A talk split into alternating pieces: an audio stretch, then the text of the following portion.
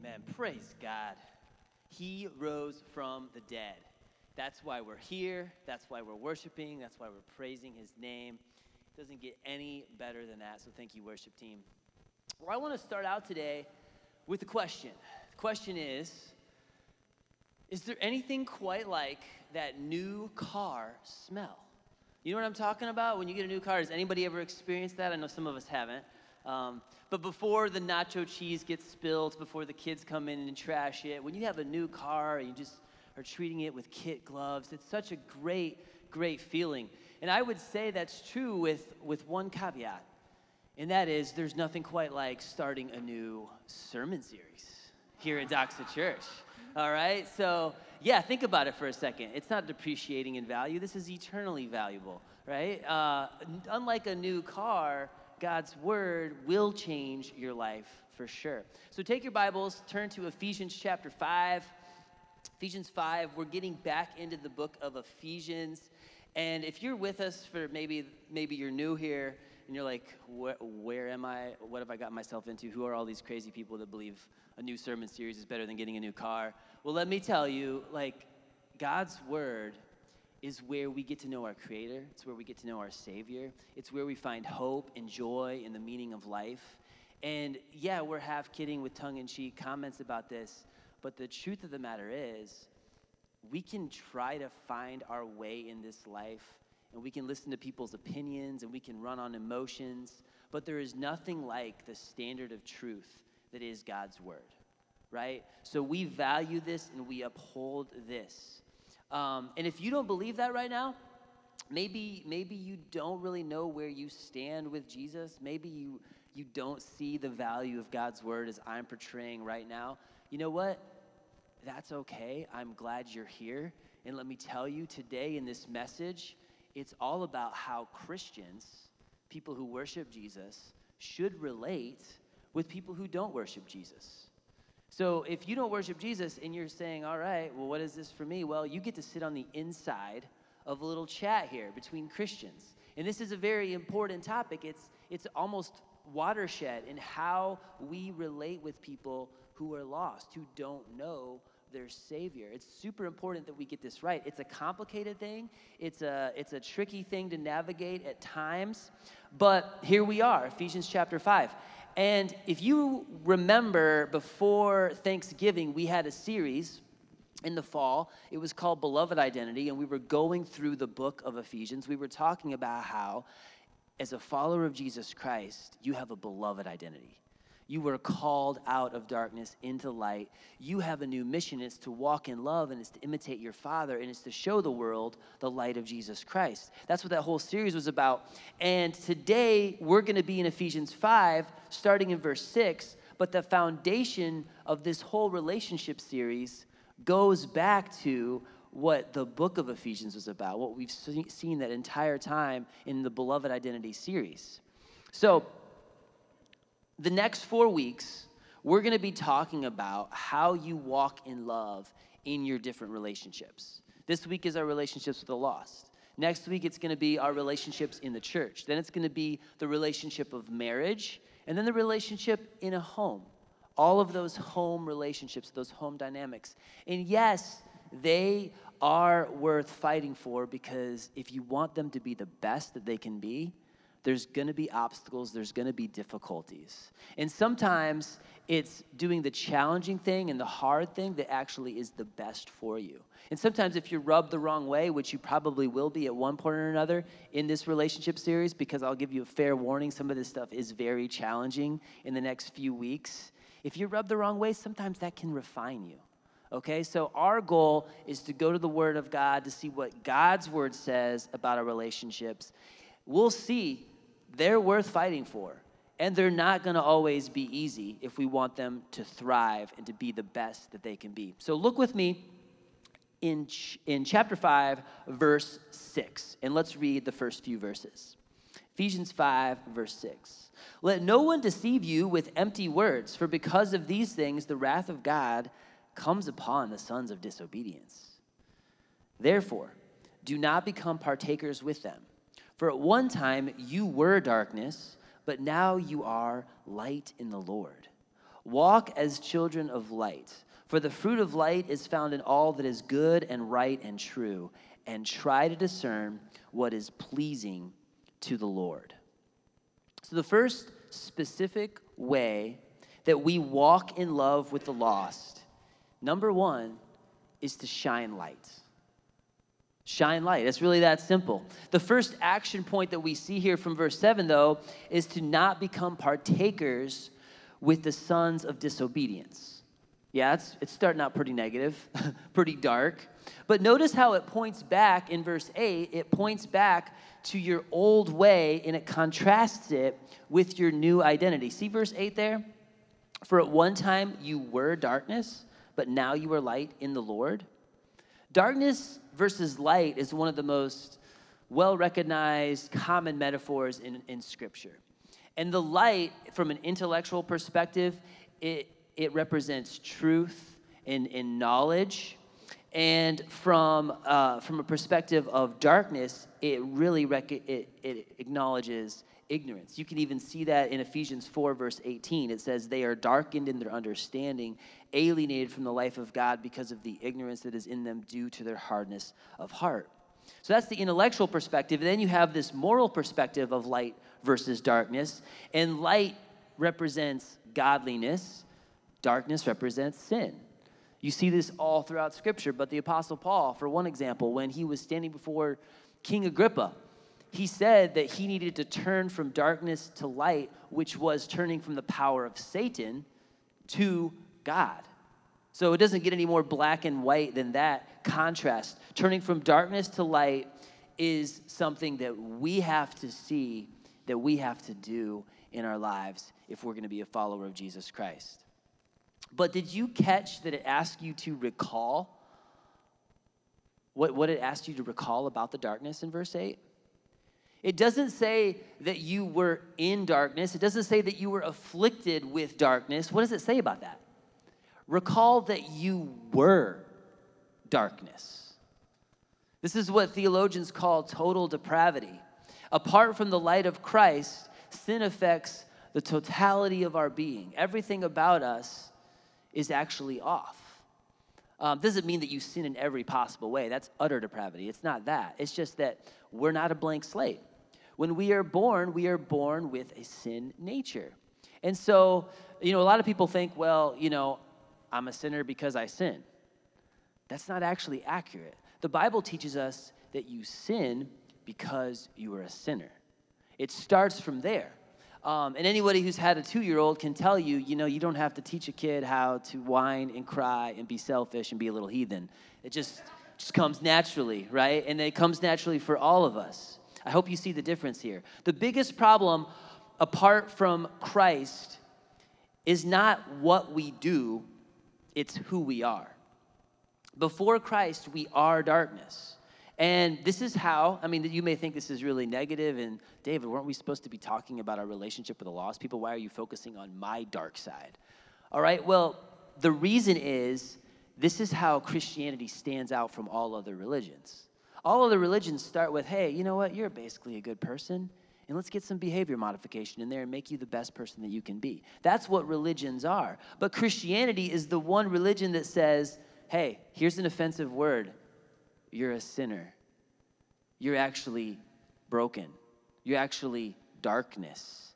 And the only way that you can have salvation and become new is what God does for you and through you with Jesus Christ. So, behavior is a symptom of the internal problem. We were all sinners. There's an offense of the gospel, but God, in his love towards us, sent Jesus Christ while we were still sinners to die for us. Jesus isn't about just changing what you do, he wants to change who you are and give you a beloved identity. He changes your core. And education isn't what you need, it's actually not religion that is that's not what you need what you need is being revived by god so why am i going on and on about this well if you remember in our jonah series and even in our own lives if we forget this point that we were darkness but now we're light by the grace of god if we forget that what happens to us we become proud we start looking down on others. And I say all this because that's a really bad starting point with your relationship with a lost person. If you're looking at them as like they don't have it figured out, they don't got what I, I have, what's their problem? You're not going to be an effective light for Jesus Christ. We cannot forget this. And this, this is the truth that makes us humble and compassionate. So you were darkness, but now you are light. And again, this is the theme of the book of Ephesians. And this calling to remember is something we see over and over and over again. As a matter of fact, if you break down Ephesians, 89% of this book is a call to remember. And I just made that number up. I'm kidding. It's not 89%. I don't know that for sure. But the point is, a lot of this book is a reminder of who you are in Christ. Why are we always being reminded of, of who we are in Jesus Christ? The reason is because we all have this subtle tendency to just forget our true identity and fall back to our old way. We all, you could in a sense say we're spiritual amnesiacs. Okay, we have spiritual amnesia and we forget the gospel. Like we we know it, we know the truth, but then life happens, we get busy, things start going on, we're trying to survive the rat race and we fall back into our own patterns, our old patterns.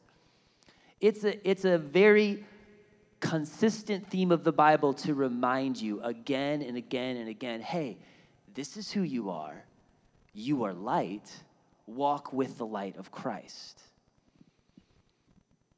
we can forget that we're perishable old ways, but we cannot forget that we are children of light. So,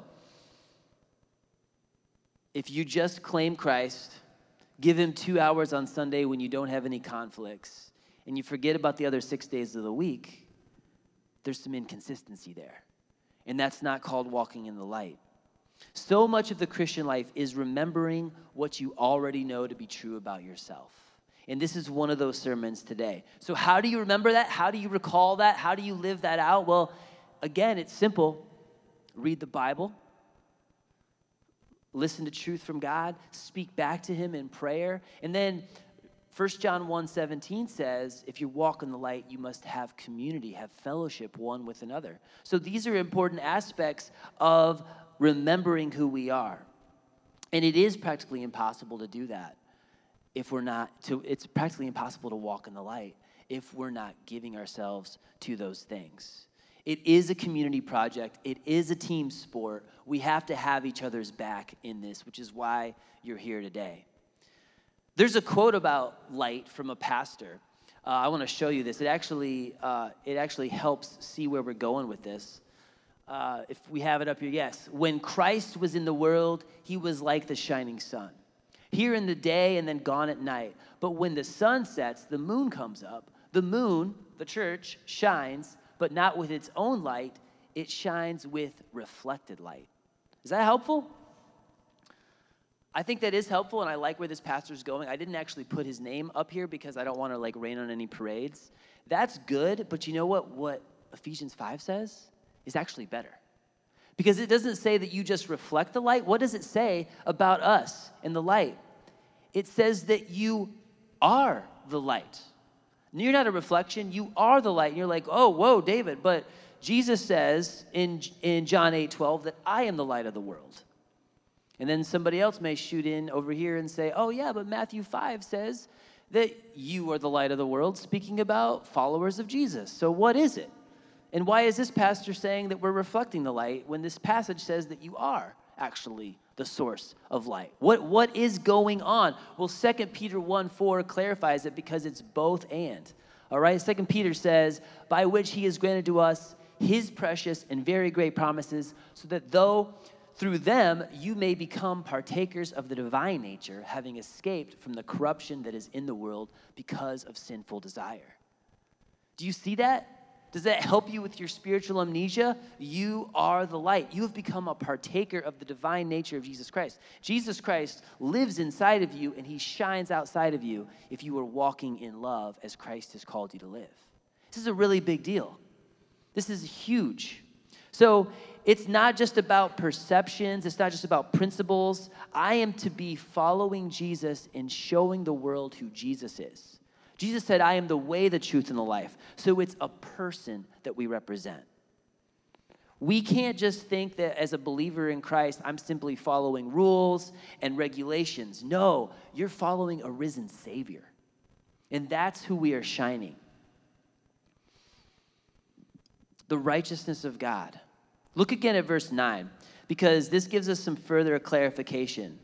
You know, we don't just step into the light, we are, uh, we are becoming the light, we are the light. And verse 9 says, For the fruit of the light is found that is all is good found in all that is good and right and true. So, I love this. This is how we shine our light. Now, good can mean a lot of things, can it not? You know, you can have a neighbor and he can be a good guy. You could also have a neighbor and he could be good at country music. And those two things aren't mutually exclusive, right? They, they can be very different things. So people can have different definitions of good. I mean, good people can even have different definitions of what is good or not. I mean, some people would say that, a, uh, that abortion promotes human flourishing. Other people would say, well, you know what, that, person, that life that was taken didn't have a choice, so how is that good? You have a big debate there on what is good. How do you know what is good or not? Well, there's more here, right? What is good, what is right, and what is true. To know what is good, you have to know what the righteous standard of God is, because God is good. This is why we go to, back to the Bible, right? It's an authoritative truth source that's outside of our own opinion, outside of our own feelings and emotions. The Word of God reveals who He is because God is truth, God is love, and if it doesn't match God's character, it's not right and it's not true. So it doesn't matter what your neighbor thinks, what they say on TV, it's I'm going to go back to God's word, what's the standard of who God is, and that's how I know what is good and right and true. And that's what I need to reflect and I need to show with my light. Compare it to the righteousness of God. Does it align with his character? That's a very important question that you have to use. Now, this is usually where we get pumped up on Sunday. Oh, yeah, I got this. All right, I am light. I'm going to shine it. I can do this and we're, we're singing the songs and we're just stoked, right? And then come Monday, it gets a little harder. And then by Thursday, it's like, oh, I'm shrugging my shoulders, my arms are up, I can't do this, this is so hard. I'm forgetting that I was purged of my old ways, and here I am again making the same old dark decisions. That happens to the best of us. But I love that the Bible gets us, and if you look in verse 10, uh, it just shows us right here what the way God looks at it. Verse 10 it says, and try to discern what is pleasing to the Lord. I love the word try here because this is showing you that God is not expecting perfection, is what He's doing. He's asking you to try. So when Julie and I tell Beckham and Paxton to go upstairs and to clean the, the loft area, for, for all of the people that have been in our house when it's not like life group night, and um, I mean, there's like a great group of young women who babysit our kids. We have like a whole army of like young ladies who babysit our kids, and they've seen our room when it's not life group night, and it can get pretty messy up there, right? But when I tell the boys to go up and clean the room, I'm not expecting them to whip it out and to do the same thing Julie and I would do. Julie and I can get up there in three and a half minutes; it can be spotless. You know, the boys are to put a couple things away, start playing. Put a couple more things away, get distracted, get get in a fight, uh, start crying solve that. Let's keep working on this cleanup process. It's not very efficient, but that's okay. What am I looking for? We're looking for effort. That's all I'm expecting. I just want them to do their best. That's the way the Lord looks at us when He says, try to discern what is pleasing to the Lord. So again, it's not this, I have to be perfect, I have to measure up, oh, I can't make any mistakes. No, God just says, hey, I want to see you give some effort. Try to discern what is right and good and true. And in Romans 12, we actually have another verse that uses this same phrase. This phrase, try to discern, it means examining something, it means putting it to the test. So, as a church, we can either try to please other Christians, we can either try to please people who don't know Jesus, or we can try to please the Lord. And, and this should be a rally cry, a fighting verse for our church that we can actually get behind. Like, I'm going to try to please the Lord. Look at Romans 12, though. Romans 12 says, Do not be conformed to this world, but be transformed by the renewing of your mind, that by testing, it's the same word, you may discern what is the will of God, what is good, acceptable, and perfect. So, church, when we're wrestling with this stuff, when we're trying to discern what is pleasing to the Lord, what is good and right and true, what kind of light I should be shining, we need to be asking, does it please the Lord? And is it perfect? Now, the word perfect there is just another way to say, is it the best? It's that same biblical concept of expediency. Is, is it the very best to glorify God, to show the world who God is?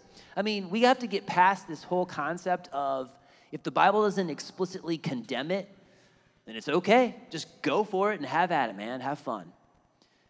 That's not what we see in the Bible ever. The, the, the wrong question is well, is it sinful? That, that's not a question we even really need to worry about. The question is does it match the character of God and does it please the Lord? We're looking for what is best.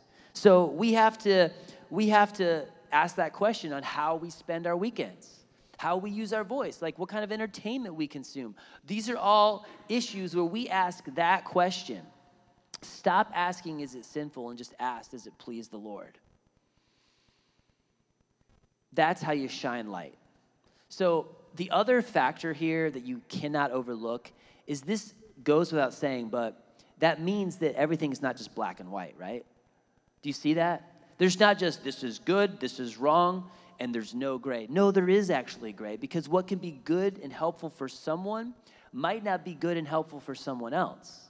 So we actually need to be strategic. We need to be intentional with what what decisions we're making because some of these things can be fine and dandy and we can we can use them and it can glorify God, but you know what? It actually would be a stumbling block for someone else. So we should be careful with that and what we do with someone else. This implies that it's going to take some prayer, it's going to take some leading of the Holy Spirit.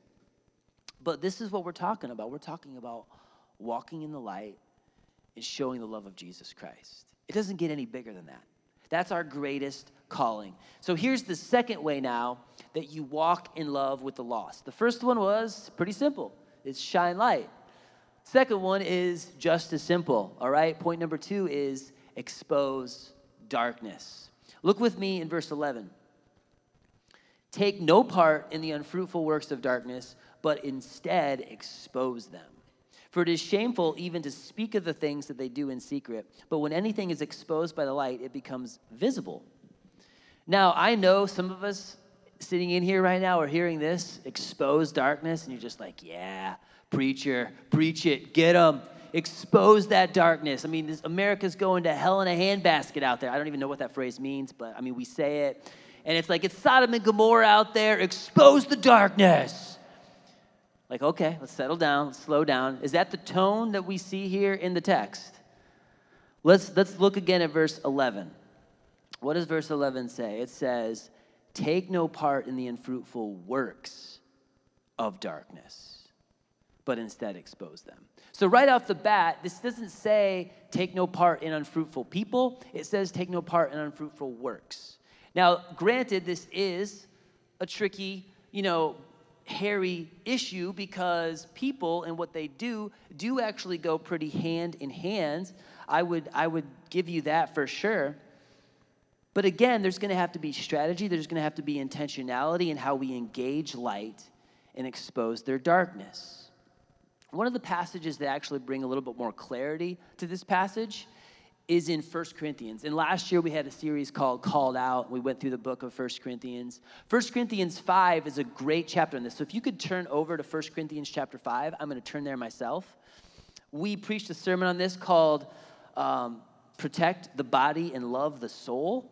And a lot of people take this passage and they, and they use it as a passage talking about church discipline, what the American church calls church discipline. Really, it's the process of restoration when somebody falls and somebody's in trouble and if they don't respond the right way, the loving thing to do would be to discipline them as a church. But this is what 1 Corinthians 5 talks about. Verse 9 I wrote to you in my letter not to associate with sexually immoral people. Not at all meaning the sexually immoral of this world, or the greedy and swindlers or idolaters, since then you would need to go out of the world But now I am writing to you not to associate with anyone who bears the name of brother. That means they claim to be a Christian. If he is guilty of sexual immorality, or greed, or as an idolater, reviler, drunkard, or swindler, not even to eat with such a one. For what, I, what have I to do with judging outsiders? Is it not those inside the church whom you are to judge? God judges those outside, purge the evil person from among you. Now, I know we're getting to a text that isn't usually brought up on Sunday mornings. but I'm saying this to show you look, we have to relate with people, we have to connect with people who are outside the church. The Bible makes that very clear. You're not supposed to separate from those people. The only people you actually separate from are as a man or a woman who says, I love Jesus, I serve Jesus, and then they're going out with their life and they're making consistent, repeated decisions that oppose and are contrary to God's way. And then when the church comes in and says, hey, you know what? What you're doing right here is actually harmful, it's actually destructive for you. And they say, you know what? Thanks, but no thanks. I still want no part in that. And they continue to do that sinful behavior. That's when the church actually, in a loving way, should try to restore them by saying, you know what? What you're doing right now doesn't sound like Christ. So the Bible tells me that we actually separate right here over this until you can get this right. That's biblical separation with somebody in your church. We cannot confuse that with what we do with the lost because this passage makes it abundantly clear that you are to go into the world. Jesus says that in John 17. You are sent, I am sending you into the world. So exposing darkness doesn't mean that we get angry and upset about sinners being sinners. That's, that's, that's, that's ridiculous. They're, they're doing they're, they're living out their own identity, right? That's who they are.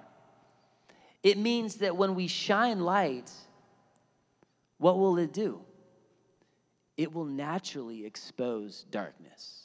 We don't have to go out there and start calling out every sin that they do. What we need to actually do is show Jesus and talk about Jesus Christ. And that will naturally expose the darkness. There's actually three, three different ways that you and I will relate with the darkness. No matter what you're trying to do, you're actually relating to the darkness in one of these three ways. The first way is either um, you receive it. So this is where you're like, I like this. This is fun. I'm to just go for it, have at it. Um, you're watching the same things that the world watched, like filthy entertainment. Like you're, that's, that's receiving the darkness. And some Christians stumble in that. The second way that we can relate with the darkness is we can just flat out reject it. And this is where uh, historically ch- the church has, has done this often of like, all right, that's evil and bad and wrong. It's going to affect me. So I'm going to put myself in this cocoon. I'm going to live in a bubble and I'm going to shield myself and protect my kids in every, every way possible. We're going to go to a Christian camp, Christian sports camp, Christian school. I mean, I'm not against Christian school, but you get the gist. I'm only going to listen to Christian music, and you just remove yourself from the world. You're rejecting it. The third way that we relate with the darkness is the biblical way that we should be relating with the darkness. This is the balanced approach, and it's redeeming it. That's what we're called to do. We're called to go into the world to connect with the lost people by showing them who Jesus is and letting Jesus naturally expose their darkness. Again, we don't have to call out every single sin that they're doing, we have to call them up to Jesus. Share what has God done in my life. This is the steadfast love of God. This is the grace and the mercy that I have received. When you point that out, it will be very stark and very contrastingly different than what they're experiencing. And Jesus will take care of the rest. So, practically speaking, how do you engage a dark, lost world and expose darkness with light? What's the medium of the context that verse 12 gives us? Implicit in the text, it's how we communicate, it's the words that we used. We expose darkness by talking about the light. And this isn't complicated. If you're, if you're talking about the light, you're going to be talking differently. You just are. You're not going to be angry about the same things. You're not going to be dealing with the same stuff. You're going to be sharing them, hey, this is what happened in my life. This is what Jesus did for me. This is what Jesus can do for you. and that will speak for itself. They will say, Whoa, this person is different. They have something I don't have. That's a beautiful, beautiful thing when that happens. When we as a church stop calling sin for what it is, we become irrelevant because we're not walking in the light, we're not sharing the light. When we lose the language of love and hope in Jesus Christ, we become useless. We don't need to make excuses for a holy God either. A lot of Christians will just take this approach when they're dealing with the lost of like trying to like excuse away God for all these hard to understand things. It's almost like they treat God like the embarrassing uncle at the party who's saying inappropriate things that don't make sense. Oh, did he say that? Oh, well, you know what? Is what he really meant was this. Like, no. I mean, God is truth. And I mean, I'm reminded of that quote by St. Augustine The truth is like a lion. You don't have to defend it, let it loose, and it will defend itself. People don't have to understand every single last jot and tittle, crossing of the I, or dotting of the I and crossing of the T about Jesus or the Bible. The Holy Spirit can lead them to, that eventually. What you need to share is what Jesus did for you. That will make the difference. Shining your light will automatically expose darkness. This is how I summed it up. You don't have to point out how dark something is.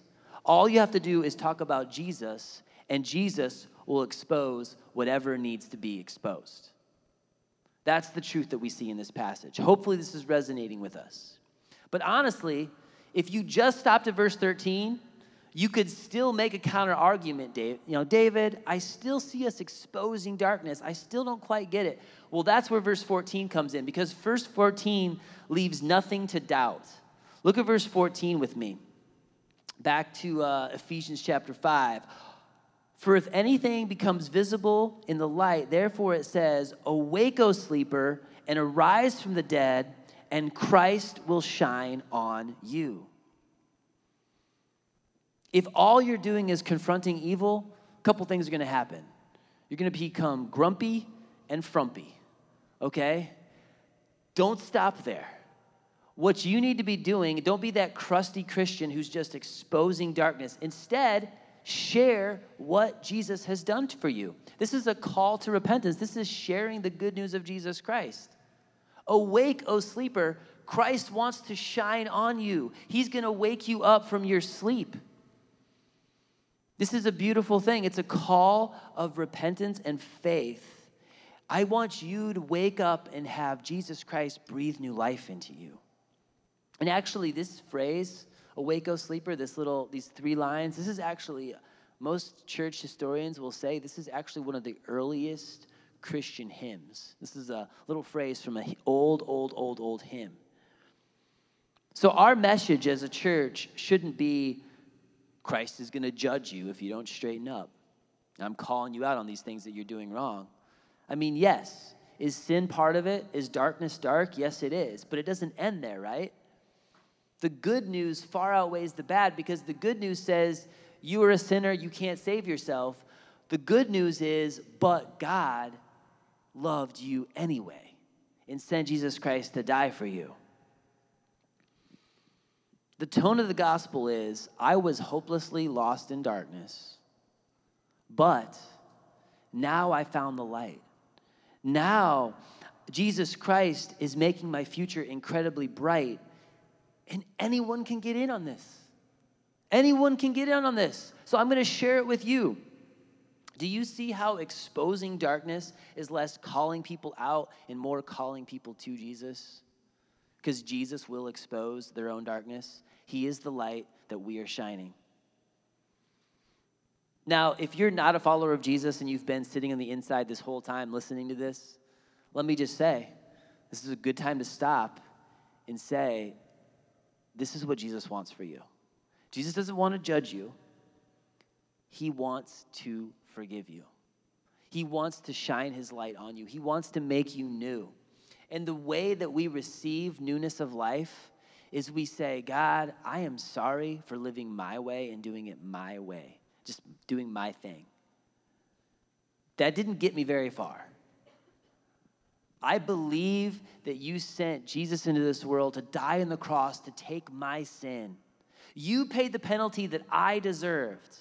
I believe on the cross. I believe that Jesus died. I believe that Jesus rose again. I am sorry. Will you forgive me? And that's how you have a relationship with God. That's where, that's where it all begins right there. There's one more way that we walk in love. And I mean, if you have never made that decision, you can do it right now. Don't leave here today without making that decision. But back to the text here as a church, there's one more specific way that we walk in love with the lost, and this is point three. Keep an eye on the clock.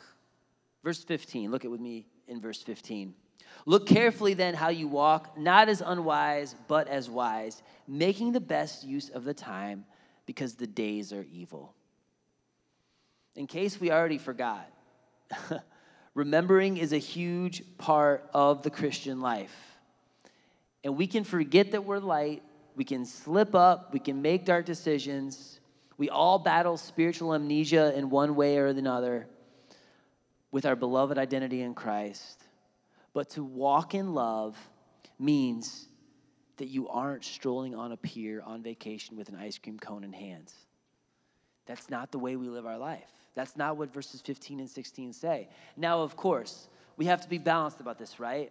Because there is a time and place for rest. It's very, very important. You should get on the pier sometimes and go to the beach and go to the mountains and have hobbies and, and, and recuperate and, and recharge. All of that is very important. And I'm one of those people who have to like force myself to rest and take a break. But it's it's valuable and it's there. We have to do that. I'm not saying to never rest.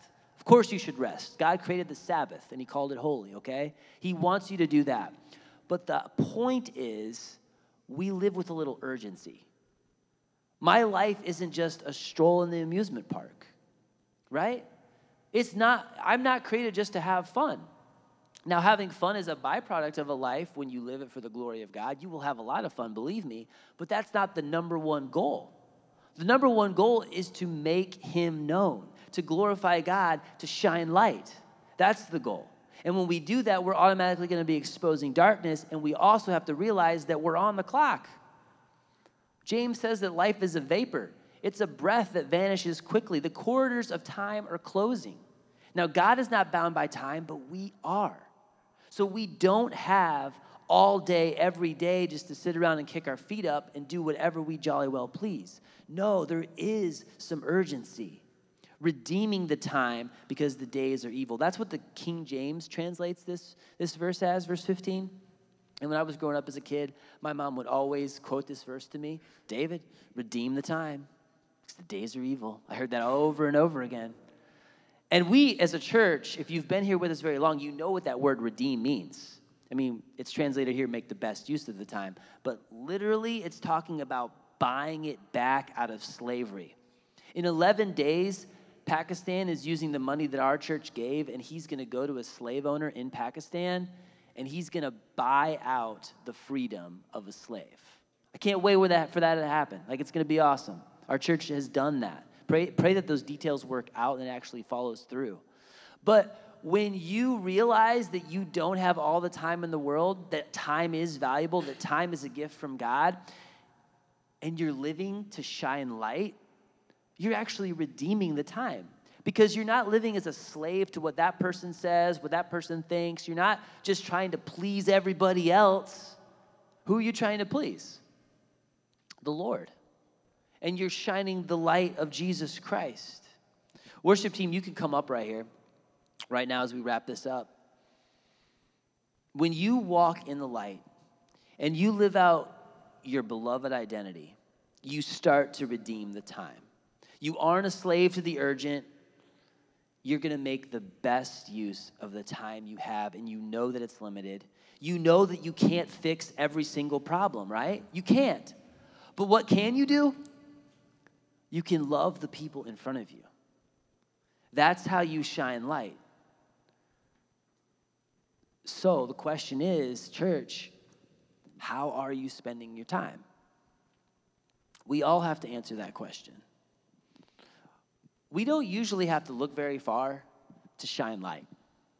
And then, hence, they go hand in hand, expose darkness at the same time. You don't have to look very far. They're all around you. Sometimes we get so focused on our own stuff that we forget that the people all around us need to see the light of Jesus. Sometimes we get so focused on one person or one particular way that we forget the simple pattern that He's laid out before us. Some of us need to make changes. Some of us need to radically rearrange some of the priorities that we have in our life to shine light and expose darkness. I was on a plane a few years ago and I was sitting next to a really nice guy. Um, had, a, had a young family, really sharp guy. He was in the Air Force. And, you know, when I'm on a plane, I'm usually trying to just ask a few questions. If you ask people enough questions, eventually you can, you can sprinkle in Jesus. And this guy was Jehovah's Witness. Okay? And so I, I was like, I was, I was like, oh no, this is like, it's the hardest, right? Because they're talking about the same phrases, using the same words, but they have different definitions. And his religion, he was a very moral person. He had it all together, but he was doing it good works to achieve salvation. Like that was what his life was. And I was talking to him about like how'd you find this? He's like, "Well, you know, I was I was in a bad place. I was struggling in life and these people knocked on my door and they showed me the way. Literally, he changed his whole life. He became a very moral person. He wasn't a moral person before. He became very moral. He got that behavior problem fixed. But he didn't find Jesus. And the Jehovah's Witnesses found him. That breaks my heart, right? They're out there, they're doing that work when there's people all around us there's a lot of people around us right now in Spartanburg, South Carolina, in the upstate area that claim to be a follower of Jesus Christ, but they have no fruit, right? No fruit at all. It's just it's just a tag that they put on their name. We have people all around us that don't have the light that we have. And it's our calling to share that. All of us can use this reminder. Shine light in the process of shining Jesus, we will automatically be exposing darkness. Share it with the people you're rubbing shoulders with. Again, you don't have to go bar hopping to do this, right? You can do this in school, you can do it in class, you can do it at work, you can do it in the library. Show who Jesus is by the words that you use. We have to use discernment. We have to be led of the Holy Spirit. We have to try to discern what is pleasing to the Lord as we compare and we make our decisions based on what is right and just and true about the character of God. That's how I'm going to determine what I do so I shine light. Would you stand up and sing about that right now?